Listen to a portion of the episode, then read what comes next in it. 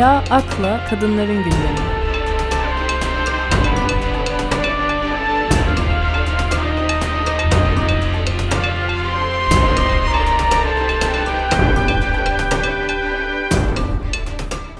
Herkese selamlar. Kısaca bu hafta kadın gündemi üzerinde neler olup bitti onlardan bahsetmek istiyorum. Son zamanların en büyük gündemlerinden birisi İstanbul Sözleşmesi ve aktif uygulanması durumu. Üstelik bu durum sadece Türkiye'nin değil, Polonya'nın da gündeminde. Her iki ülkede de İstanbul Sözleşmesi'nden çıkma yönelik sağ harekete karşı kadınlar örgütlü bir şekilde haklarını korumaya çalışıyorlar ve sokaklara iniyorlar. Türkiye'de İstanbul Sözleşmesi'nin aktif bir şekilde uygulanmaması kaynaklı da kadın cinayetleri, taciz, tecavüz, şiddet gibi haberleri oldukça fazla duyuyoruz. Katillerin, tecavüzcülerin serbest bırakıldığı ve hakimlerin, savcıların, polisin ve devletin üzerine düşeni yapmadığı ve erkeği koruduğu bir sistem hakim. En yakın örneklerinden birisi 2019 yılında Ankara'da Şükrü Şengül tarafından katledilen Döndü Şengül ve akabinde devam eden dava süreci. Önce bu dava sürecinin ve öncesinde biraz ne olduğunu hatırlayalım. Döndü Şengül yıllarca sistematik bir şekilde eşi Şükrü Şengül'den şiddet görüyordu. Fakat maddi durumu sebebiyle eşinden boşanamıyordu. Döndü'nün küçük kızı bir gün kendisine babasının her akşam uyutma bahanesiyle bacakların arasına dokunduğu ve bunu annesine söylerse annesini öldüreceğini söylemesi üzerine Döndü Şengül bebeği ve küçük kızla birlikte karakola sığınıyor. Baba önce gözaltına alınıyor. Fakat daha sonra küçük kızın bekareti bozulmadığı gerekçesiyle serbest bırakılıyor. Serbest kalan baba birkaç gün sonra Döndü Şengül'ü küçük kızını okula götürürken sokak ortasında katlediyor. Döndü'nün ölümü sonrasında Döndü'nün küçük kızının davasının takipçisi olan Önce Çocuklar ve Kadınlar Derneği'nin avukatı Müjde Tozbey konuyla ilgili şunları dile getiriyor. Şükrü Şengül'e eşini kasten öldürmesinden dolayı ağırlaştırılmış müebbet hapis cezası aldırdık. Küçük kızın babası tarafından cinsel olarak istismar edilmesinden dolayı da babaya 30 yıl hapis cezası aldırdık. İstismar davası üst mahkemede görülürken avukatların tüm karşı çıkmalarına rağmen küçük kız mahkeme salonunda baba ile karşı karşıya getirildi ve zaten intihara meyilli olan küçük kız için büyük bir travma daha yaşatıldı. Başka bir odada pedagog ile birlikte dinlenmeli ve kamera kaydı izlenmeliydi ama çocuk istismarcısı ile aynı ortamda sorgulandı diyor. İzmir'de duruşmada kendisini taciz eden kişiyle karşılaşacağı için yaşadığı stres ve korku nedeniyle kalp krizinden hayatını kaybeden 9 yaşındaki YK'yı hatırlayalım. Yanlış uygulamalar çocukların ve kadınların hayatlarına mal oluyor. Ankara Bölge Adliye Mahkemesi'nde 21 Ekim 2020 Çarşamba günü görülen davada mahkeme heyeti çocuğun bekaretini kaybetmediği gerekçesiyle 30 yıl hapis cezası kararını bozuyor. Şükrü Şengül hakkında beraat kararı veriliyor ve üst mahkemenin bu kararı Şükrü Şengül'ün karısını öldürdüğü davayı da etkileyebilir. Çünkü Döndü'nün kendisine iftira attığı için Döndü'yü öldürdüğünü iddia ederek haksız tahrik hükümlerinden yararlanabilir. Bu durumda da katil 6 ya da 7 yıl gibi bir süre yatarak cezaevinden çıkabilecektir ve ayrıca da babanın beraat kararı nedeniyle küçük kız üzerindeki velayet hakkı doğmuş olacak. Burada bekaretin bir ölçüt olmadığı ve çocuğun cinsel istismarına yönelik her türlü cinsel eylem, söz veya davranışı içeren şeylerin bir suç olduğunu dile getiren avukat Müjde Tozbey, hakimler hakkında görevi kötüye kullanma suç istinadıyla şikayetçi olduğunu da belirtiyor. Tabii ki bu durum sadece Türkiye'de böyle değil. Sağ hareketin yükselişi kadınların kazanımlarına her yerde saldırıyor. Örneğin BBC'deki bir habere göre Avrupa Birliği Polis Teşkilatı yani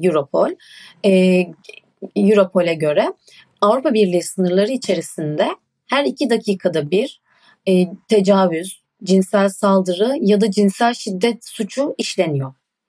Cinsel suçlardan en çok etkilenenler de, yani bu durumun en çok mağdur olanları da kadınlar ve çocuklar.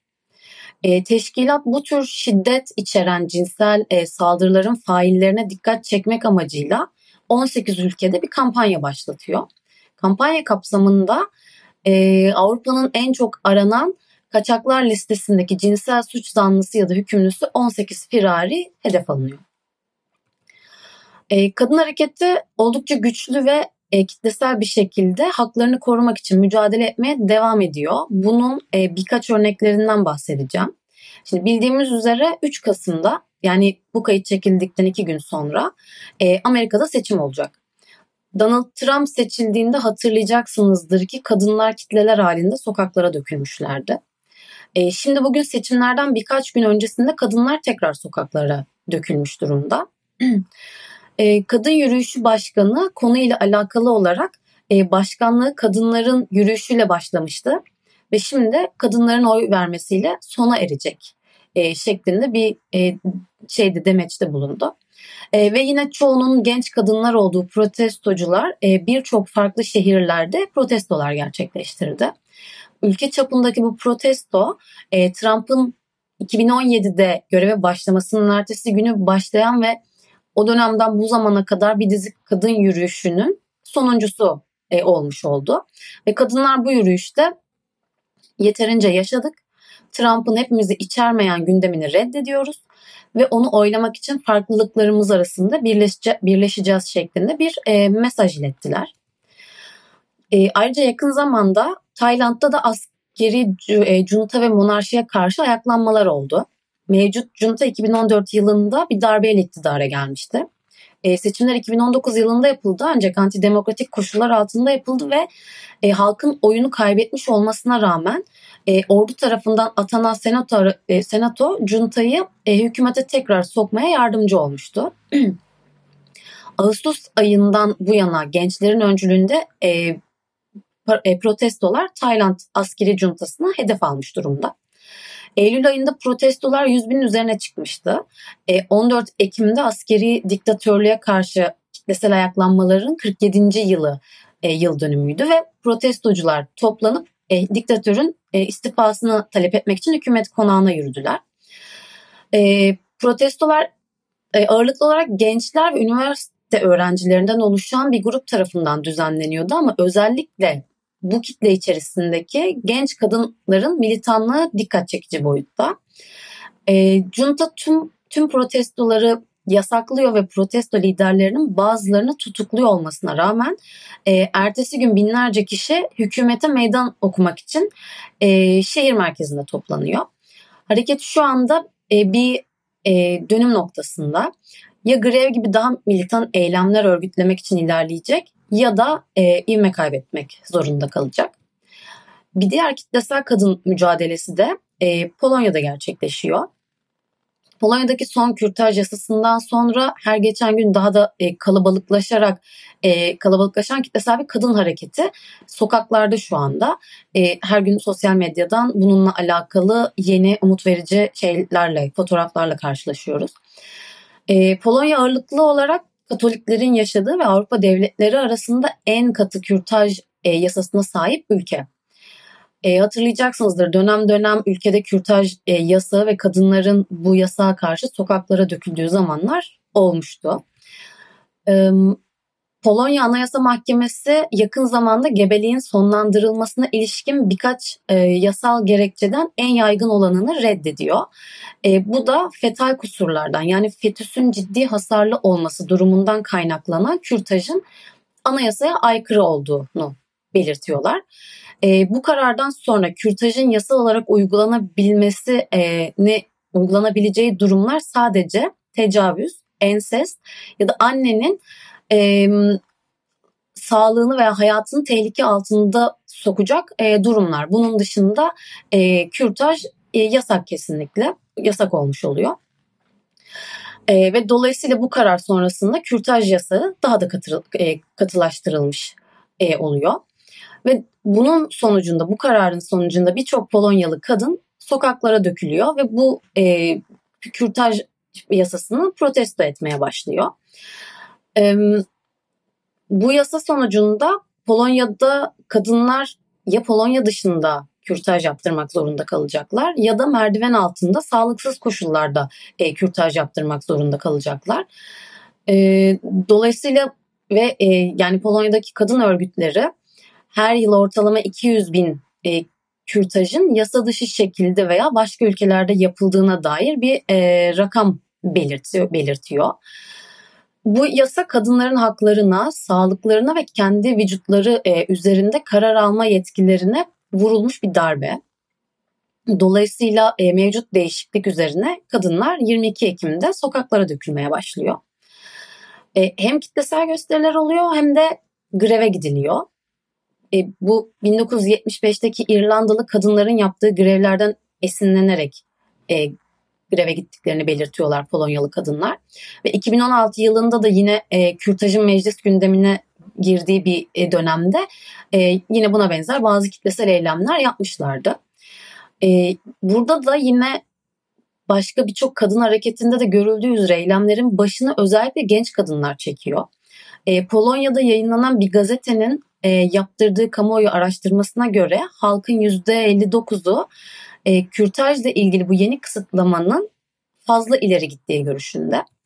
Bir yandan iktidardaki sağcı Hukuk ve Adalet Partisi kararın değiştirilemeyeceğini söylüyor. Ama öte yandan hükümetin 2016 yılında kürtaj yasasını sıkılaştırmaya yönelik yaptığı girişimin siyahlar giymiş on binlerce kadının ülke çapındaki protestoları sayesinde iptal edildiğini de hatırlamakta fayda var.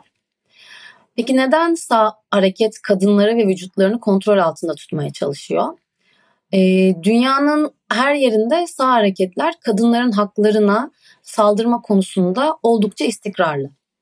Özellikle Amerika'da sağ kanat kültür savaşı stratejisi altında kürtaj, trans hakları, Black Lives Matter gibi hareketlere saldırıyor. Kadının seçme hakkı, kürtaj meselesi, çocuk bakımı gibi konular ve kadınların hayatlarına ve haklarına müdahale edilmesinin sebeplerinden bir tanesi geleneksel aile yapısına olan ideolojik bağlılık.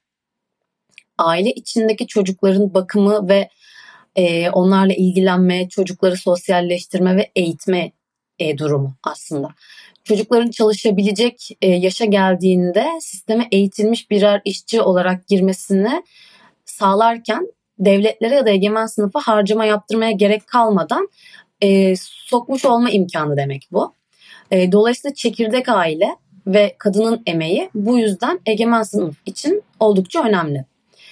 Kadınların anne olarak idealleştirilmesi ve toplumdaki o bakıcı rolü varsayımı bu dinamikten kaynaklanıyor.